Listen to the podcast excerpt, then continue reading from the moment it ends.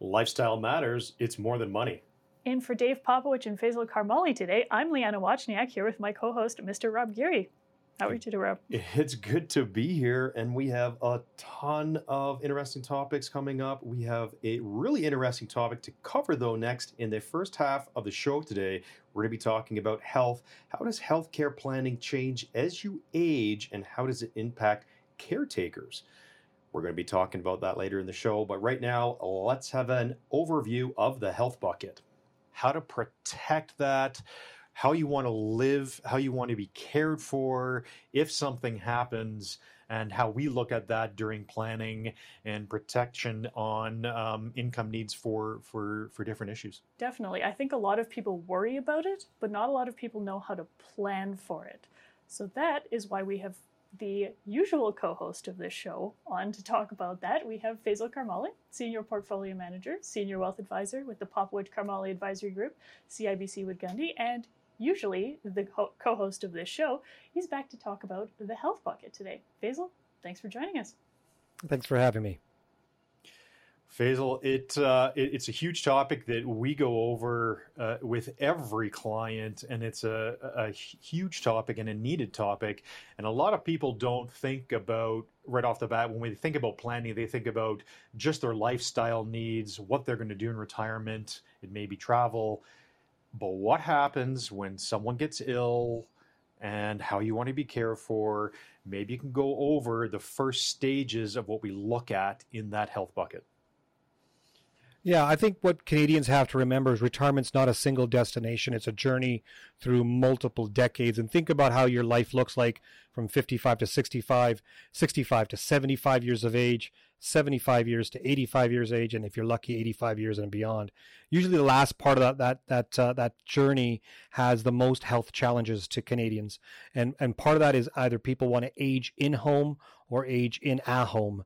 And then so now comes in what we call a financial burden or a cash flow need at some point in the future. But it's more than just the financial part of it. It's a quality of care conversation that needs to happen. And the earlier we plan for this, the higher the probability that this can be achieved. And so by planning out what kind of quality of care do you want, who's going to take care of the certain tasks and responsibilities in the home. If you're outsourcing a lot of the responsibilities to, to other people where you're paying them, what's the financial cost to that? And how are you going to pay for that using a finite amount of money that we have, which we call our retirement savings?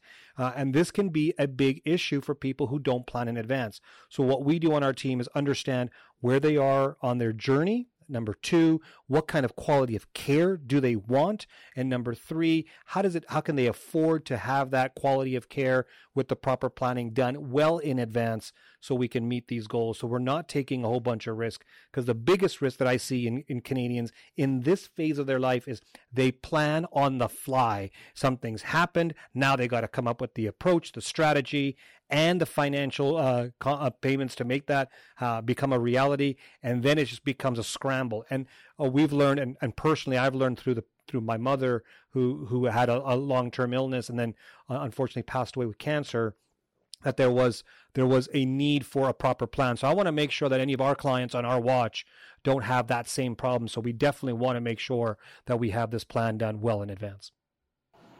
So, Faisal, what kinds of things do people not think about or not take into consideration when they're thinking about health over a long period of time? Yeah, most Canadians will probably just think about long term care and that's all they think about. If I ever get sick and so forth, I have to go into a into a home. Um, that's that's I can solve that problem with a mathematical equation and probably just pick the facility that I want to be in. That's kind of like a uh, I, I, call it like a, a tablecloth over the table of issues. Um, what what the real problem is now is the number one problem is that people have to realize that they're going to age slowly. It doesn't happen all of a sudden. And so as they age slowly, they're going to slowly need more and more help along the way from a mobility perspective, from healthcare perspective, from support perspective. And as they age through the, through their journey, they're going to have these different needs. And then at some point, then the tablecloth gets over the issues where okay, now we might have to be in a home or or or uh, age in our home, which has a whole bunch of costs. I think people forget all the costs between now and upon uh, upon the time when they go into a home that there's going to be a lot of expenses to cover. There, um, I, we're biased on our team. We do not believe that the federal and provincial governments will continue to support uh, with government funding. We, we feel it's going to be more out of pocket expenses. We're seeing more and more of that now. And so I think that's where we need to be prepared for that because um, 20 years from now or 10 years from now or 5 years from now the the the landscape for healthcare is going to be considerably different than when it was 20 years ago so we want to make sure we're prepared for that Faisal, we go over a lot of these plans and, and look at financial situations and, and you know a couple may look at it and go well they only have a defined income to live their lifestyle. So maybe you can look at an example or kind of give us an example of looking at someone's entire holistic wealth and how we can look at that and and put that into a health bucket situation one thing you mentioned, Rob, is I think very accurate that they're not looking at it from a holistic perspective. People think that their retirement is their RRSPs. People think their retirement is a certain small percentage or a portion of their overall assets. Now, think about all the assets an average Canadian has. They have their retirement savings, they might have pension plans, CPP, old age security as a base, and then maybe company pension plans, but they also have other assets, real estate, and so forth. So when you have that journey of aging uh, through retirement, you need to look at all your assets. We have lots of clients who own their own homes, have multiple properties, have land or businesses. How do you use all these assets to support what you need through your journey of retirement? And when we're talking about the healthcare, as you get into that healthcare concern and the cost to cover it for the quality of care that you're choosing for, that's where you have to use all the assets. So I think the biggest thing is planning for using all assets, not just your RRSPs, for example, because that's where the big issue comes. Keep in mind, couples have the biggest risk financially when it comes from uh, a healthcare issue. You literally could have one person living in their own home and one person living in a home, and now you're the same assets are trying to cover two households, and that can be financial issues that can that can really hurt them. So planning for these different things really prevents those those big issues from popping up. So, Faisal, when people start planning or start looking at their health planning over retirement, what kinds of questions should they be asking themselves to start off with? Yeah, what what I like talking about to our clients is understanding um, what happens now. Who does what in the home? Let's call it the tasks. Uh, you know, you can call it blue jobs and pink jobs. You can call it tasks for the family, whatever you want to call it. And who's doing what responsibility? Now, remove that person from doing that responsibility or whatever the job may be cooking, cleaning, maintenance, whatever it may be who's going to take over those responsibilities? Is it your significant other if you're fortunate to have one? And if you don't, you're a solo retiree, then you have to outsource that or other family members have to come into play. The more you outsource those day to day activities and tasks that you normally do, the cost is going to kick in there. And then comes the quality of care as you age. I can tell you, my mother did not want to be in a long term care facility. My mother did not want to age in a hospital. So that required a different view of how we have to pay for expenses such as healthcare costs that are not covered by the provincial programs uh, out of pocket. And so, how do you, what kind of care do you want, and how are we going to pay for that, and where is it going to come from? are all issues that we have to address and solve for. Faisal, thank you so much for joining us today. We're out of time for this segment, but we really appreciate your insights on the health bucket. Yeah, thanks. And it's really nice to be a, a guest versus a host on the show. Thank you for having me. We've been joined by Faisal Karmali, Senior Wealth Manager and Senior um, sorry, Senior Portfolio Manager and Senior Wealth Advisor with the Popowich Karmali Advisory Group and usual co host of this show. Rob, I think one thing that we never really have a conversation about, or there isn't enough of a conversation around, is okay, one spouse gets sick, or maybe somebody, somebody in your family gets sick. That's what the health bucket is there for. But what about the people who are caring mm-hmm. for the person who is sick or needs more long term help? And that's something that our special guest today, is going to be talking about. We are joined today by Dr. Zahinoor Ismail. He's the professor of psychiatry, psychiatry, neurology, epidemiology, and pathology at the Hotchkiss Brain Institute and O'Brien Institute for Public Health at the University of Calgary, and the chair of the Canadian Conference on Dementia and Canadian National Dementia Guideline Group. Dr. Zahinoor, thank you so much for joining us today. My pleasure. Thanks for having me. Now, you've been doing um, some really interesting research about caregivers of those with dementia specifically. So, can you tell us a little bit, first of all, about that research and what you're studying? Sure. Um, the research was actually fueled by, you know, I've been in practice for about 24 years, and by frequent comments um, from family members and persons who care for those with dementia that they weren't initially heard or they didn't know where to go within the system, that there was a great degree of stress and burden, um, and they wanted to advocate for their loved one, but often weren't able to.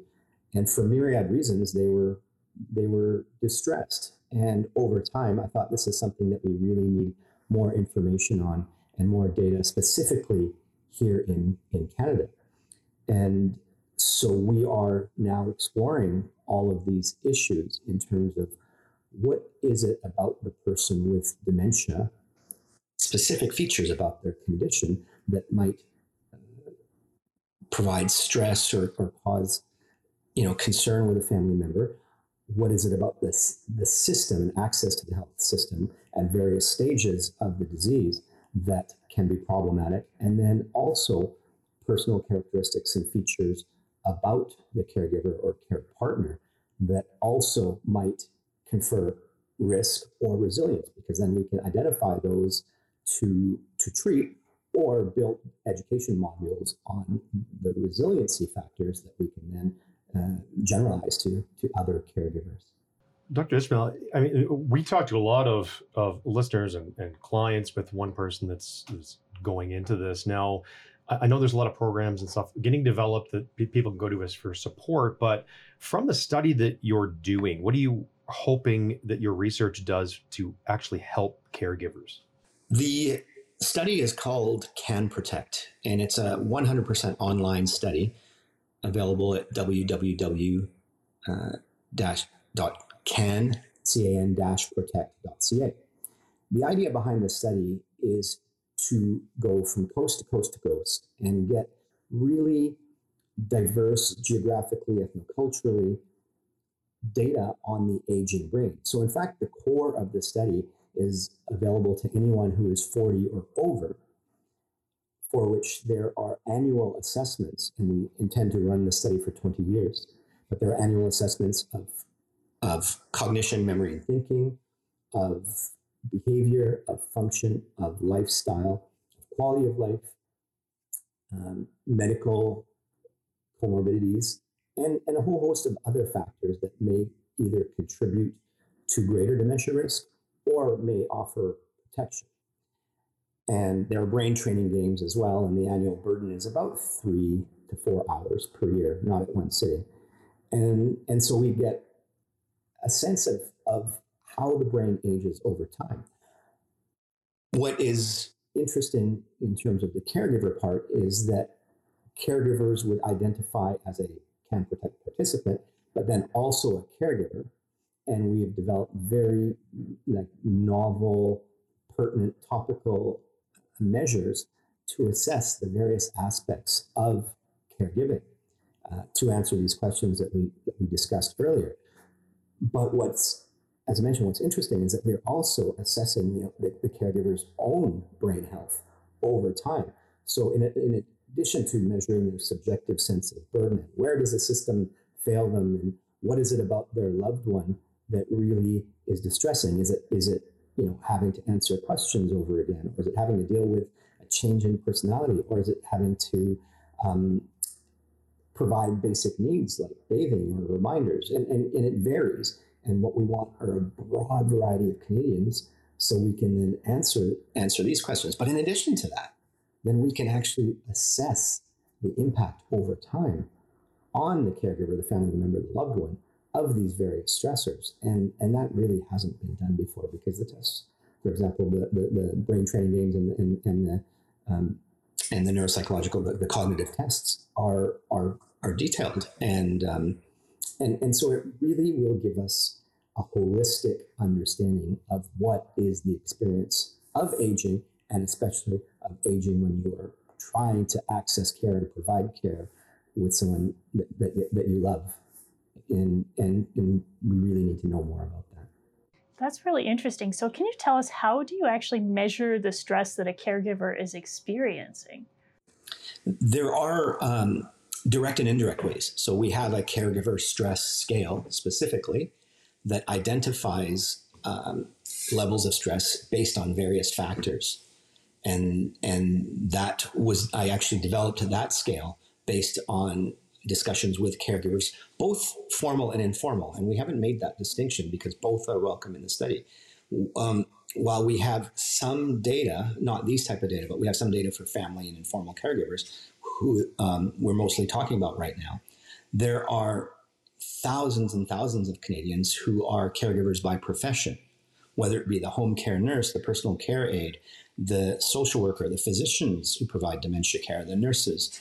Um, that whole team also have to deal with various system and personal and patient related factors. And we want to know about their experience and that that just doesn't exist anywhere.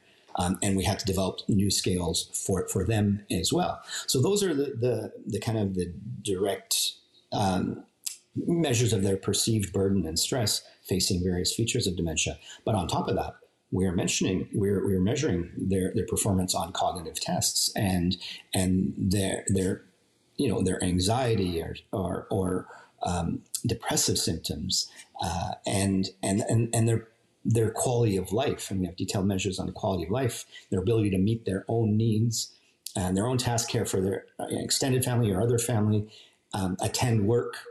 Are they missing work because you know of of having attend appointments or or or access various resources or accompany a loved one to to you know a day program or something like this. So combining it all together, we, we get a really robust a robust data set. It, we launched in March and already have over 2,000 participants, and there are 1,400 data elements in the study. There are there are mandatory as well as a whole host of optional uh, measures. So the participants can kind of answer as much as they want. But if they have, for example, we have a um, concussion and brain injury uh, scale.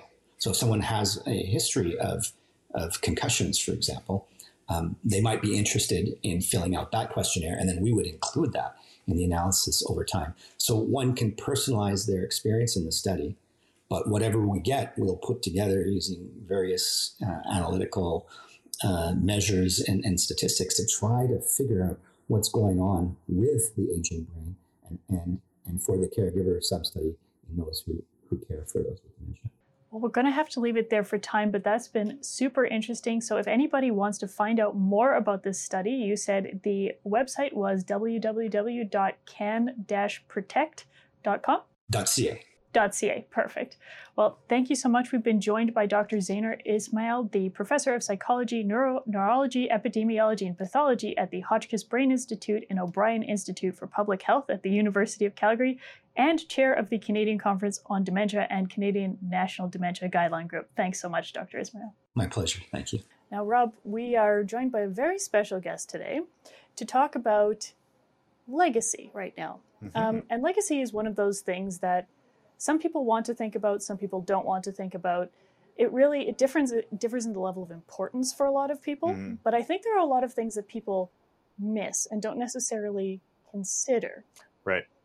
When they're looking at it. Yeah, it's interesting having a lot of these conversations with clients and it normally goes two ways and it comes to a more in-depth conversation and we'll go to our guest for that. Uh, but a lot of people will say, no, I've given enough to my children. We want to spend it all. Mm-hmm. Others may have a different feeling of that. Mm-hmm. And what happens if the gift is given earlier? Right. And so, to talk a little bit about that, our very special guest today is will be a familiar voice to most of our listeners. Uh, we are joined by Dave Popowich, Senior Wealth Advisor, Senior Portfolio Manager, and one of the principals of the Popowich Karmali Advisory Group, CIBC Wood Gundy, and normally the co host of the show. Dave, thanks so much for sitting on the other side today. Yeah, thanks, Leanna. Nice to see you. You too, Rob. So, Dave, um, we talk about the concept of legacy and uh, not necessarily estate planning only, but overall legacy planning with our clients. Can we maybe start with a definition of what that kind of means for us and uh, how that might be different from just your typical estate plan? So, legacy planning for us, Leanna, uh, as you know, deals with um, all aspects of uh, you, I guess, becoming an angel and leaving behind the um, the environment that you want. And part of that's a financial piece. Part of it is uh, is a is a qualitative piece around family, ensuring that there's no you know you're not leaving problems behind uh, for the family. So there's a relationship issue to it. Um, and then and then goals and objectives beyond that. Some people are philanthropic and charitable, and you know um, want to create um, a, a, legacy of of, of giving uh, for their family. So there's a whole bunch of different aspects to it beyond financial that really, in my opinion, um, form what would be considered a high quality high quality legacy or transition of assets, val- family values, all of those different things that we talk about. Dave, uh, when we go through, you know, high level planning and strategy meetings with clients, sometimes we get to the point where uh, they may have more money than they're going to spend in their lifetime. And, and so, if that's the situation, maybe you can kind of outline what we look at and some potential strategies to pass on wealth efficient, efficiently to the next generation. Rob, when we you know when we talk to a family or when a family's thinking about their legacy, um, you should really sit down and start thinking about what does life look like for the family once you're gone, right? So and and then start thinking about um, terrific. What what are the goals and objectives that that you as an individual or as a as a couple want to achieve when that when you know when that time comes? Now, you know you you made an interesting comment uh, at the top of the piece you know, some people have uh, make decisions about they, you know, they they've given in their life and they don't want to leave anymore, or they want to leave it behind after, or some don't want to leave it behind. When you do, when, when you exercise or go through the exercise of financial planning, what happens is you, you can start to identify what the composition of your legacy financially is going to look like at the end of the day. Now, many people will be leaving assets behind irrespective of whether they want to or not. It's just the nature of the beast. They've got more than what they're going to spend in their lifetime. Now it's about figuring out where you want it to go. Right? It is totally fair to, to look at your family and say, okay, if we gift this sum of money or these assets, what impact will it have? And let's face it, the more money you have, the big, you know, with money comes responsibility. Not everybody is ready and willing to take on that responsibility and kids aren't all the same. So fair and equal, uh, fair and equal don't necessarily mean the same thing. So I think the uh, the thinking that you have to go through and the strategy you have to go through becomes specific to the goals and objectives. Are you philanthropic? Okay. Um, do you want the kids to receive large sums of money? Um, will there will that create adverse behaviors that you you don't want to see? Will it lead to fighting in the family? All of these things will dictate, uh, from a family perspective, what you're going to do and how you're going to do it. Financially, there are strategies if you've got assets to leave behind that you want to transition. Um, now you look at the tax efficiency of that. Because in, in Canada, we pay tax at three points in time. One of those points in time is when we die. So, what impact will the second passing of, uh, of the spouses have on the overall effect of the estate? And, and if we want to be building some tax efficiency on that, then there's some strategies to put in place there. So really, it, it, it's a it's a goal planning exercise, thinking about the complexity and the dynamics of your individual family, and then and then overlaying that with some financial strategies and tax strategies to make sure that that transition is done exactly the way you want and in the most tax efficient way it can be done. Now, Dave, you kind of touched on this a little bit in your last answer, but one of the things that we hear from clients sometimes is, "Well, I've written a will, so it's done." what are kind of maybe some of the pitfalls that people don't either necessarily think about, they aren't considered, or are maybe unexpected things that come up that could either necessitate a change or that we should be watching out for when you go through the legacy planning process? Mm-hmm. Uh, so uh, one of the big issues I, I, said this notion of fair and equal are not the same thing. Um, each of your beneficiaries could be very different people, different uh, uh personalities and dynamics at play there. And the, and the roles and responsibilities that you choose. I mean, think very carefully about who you select to be your executor, uh, your executor in your will. Um, most people default to their kids. Do the kids have the skills to execute on that? Will putting one of those children as the executor put that person in a position that stands between one of their siblings and some of the estate money and have you know make decisions that's going to adversely affect their relationship So there, there's a lot of complexity, Leanna, when you think about the roles, the relationships, the impact of, of, of money on people or different assets, or the tax impacts of items or, or things that, that you've accumulated in, in your lifetime that you may have sentimental value for, but the kids might not value. Good example, that's a cabin, right? Mom and dad love taking the kids to the cabin and they just assume the kids are going to want this, leaving it behind, big tax burden. And the kids say, hey, we don't want to go out there. We're busy doing our own thing. So there's a whole bunch of assumptions sometimes that are made and the complexity around those roles, responsibilities, and the dynamics of people that really need to be thought through. And you need to seek professional help to make sure that you know somebody can can guide you through that process of ensuring that it's uh, it's taking taking place properly. Dave, I know you've just been through this process and updating your own.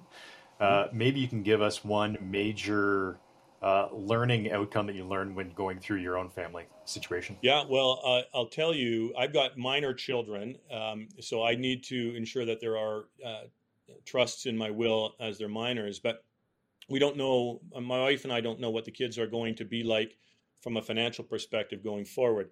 So we've kept trusts in place, but this is a five year redo for us on our will, and it's amazing. Um, if you had asked me before we sat down to go through the process of, of updating it, I'd have said everything's the same. We're making a bunch of fundamental changes in the will because things over the past five years have changed. So, listen, the one thing I would strongly suggest to people is you're reviewing those documents on a regular basis and you go through the in depth process each time because things change and, you, and they're material and you don't even recognize it. Dave, Thanks so much for taking some time to join us today. We've been joined by Dave Popowich, Senior Portfolio Manager, Senior Wealth Advisor with the Popowich Karmali Advisory Group, and normally the voice that you hear as co host of our show. So, Dave, thanks so much for taking some time out and joining us today. Thanks, Leanna. Thanks, Rob. See you later. We have a really interesting topic that I wanted to chat with you about today, Rob, because we were talking before this segment and before the show today about um, simplifying in retirement. This mm-hmm. is a common theme that we hear from clients and prospective clients that we meet with. When they head toward retirement, they want to simplify their lives somehow. Right. So I wanted to talk a little bit today about how what does that mean? What does that look like and how can you go about actually simplifying your financial life in retirement? Right. Yeah, I, it, there's a lot that goes into this and I think that we can talk from experience on what we see, right? When when when people come in or have conversations and go, oh, you know, we just don't want to deal with those things anymore. We just we just want to simplify our our finances to the point where we just have income coming in from uh, a couple sources, know where it's coming from, and, and that's it, right? Right, right.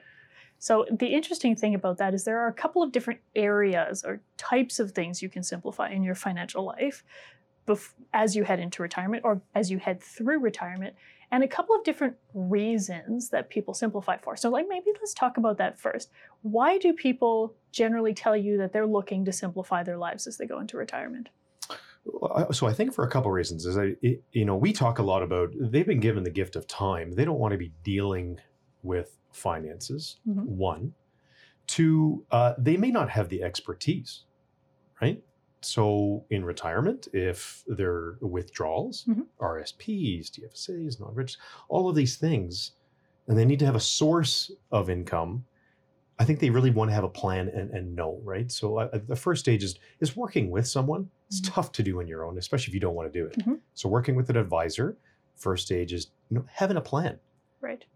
Well, and the other thing that we get that's similar to that, the other reason that we tend to hear is what if something happens to me? You know, mm-hmm. if you're the primary person that deals with finances in your household, what if something happens to me? What happens to my spouse, my family, my kids, whoever needs to pick this up after me? Can I clean this up now so that there is less headache for them going forward? So that that really goes speaks to having somebody you can rely on that maybe is outside of your family, whether that's a financial advisor or somebody else, that can step in and do that kind of thing, right? Right. Uh, let's start with one example here, and I'll, I'll give the one on uh, the word consolidation. Mm-hmm. And so, uh, in in pre-retirement, when you're working, you can have a lot of sources. You can have, I've seen people have four different RSPs at mm-hmm. different institutions or firms, and that's fine, Mhm. right? They could be coming from uh, different employers and, and whatnot. When you get into retirement and, and start to think about the withdrawal and go, okay, where is it actually going to come Mhm. from? How is it invested? Right? Who are the beneficiaries? Mm-hmm. Right? Because we've seen crazy things. hmm We've seen ex spouses. Right. Well, that's the thing. And I think the record that I've seen is eight different RSPs at, at different institutions. You're absolutely correct. If something changes and you want to, for example, change the beneficiary on your RSPs, you're either phoning eight different institutions and then signing eight different sets of paperwork to make that update. You need to know where everything is. You need to make sure you have people you can contact and who can make that change for you at each of those institutions. Staying on top of it becomes a little bit of a nightmare. Mm-hmm. Uh, Leanna, the other thing about consolidation is if you have one source and things are coming from one source, what is the risk of not consolidating, especially in the withdraw Mhm. stage? hmm Well, and th- there's there's a couple of different risks to that, but this is something that I've talked about a little bit before. Um, that's when you become the portfolio manager, right? If you're the one who is sort of having to make sure all of the different pieces of your portfolio fit together and Mhm. they're all invested either in a similar way or not competing with each other, um, you have to decide where the income comes from those decisions are all on your plate then. Right. And that's when it becomes tricky because then you're managing it. And you're also becoming your own tax planner at that point, Mhm. right? Making sure proper withholding tax or taking that source from different institutions is could be a daunting task. Mm-hmm. Mm-hmm. Okay. Well, and I mean, you have lots of tax experience. So tell us a little bit about the um, various tax implications or some of the things you need to think about as you're doing withdrawals and why it's easier all taking them from one place. Yeah, I, I think when we think about income from different sources in, in retirement, if you think about you can have pension income, you can have CPP, you can have OAS.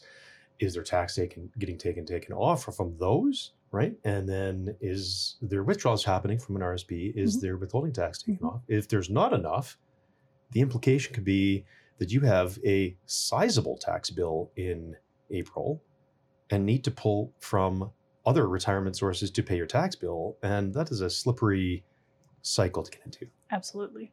Yeah. Absolutely. So, one of the other things that we talked about when it came to making sure that everything was looked after in retirement and simplifying it is cash flow. And that fits nicely with what you were just saying. Yes, the cash flow on two different sides. Yes, you have cash flow when we work with clients and you do a planning, and you're thinking about income coming from different sources.